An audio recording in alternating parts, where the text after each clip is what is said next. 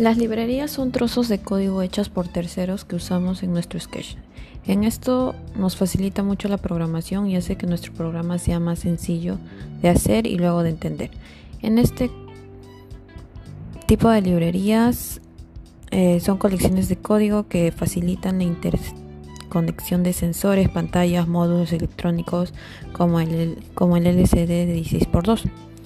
El entorno de Arduino ya incluye algunas librerías de qué manera de que facilitan. Por ejemplo, mostrar un texto en pantalla en LCD. Existe una infinidad de librerías desarrolladas por terceros en Internet con sus correspondientes forks que nos ayudarán a conectar prácticamente cualquier dispositivo a nuestras tarjetas con Arduino. Las librerías normalmente incluyen los siguientes archivos comprimidos en un archivo zip y dentro de un directorio.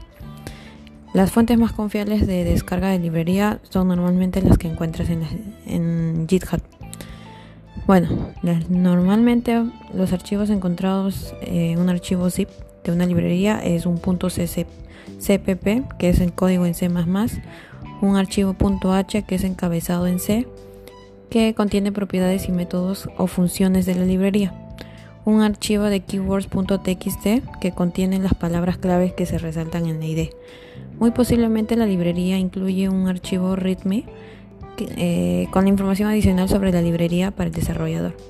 El directorio denominado Examples con varios sketches de ejemplo que nos ayudará a entender de cómo usar la librería.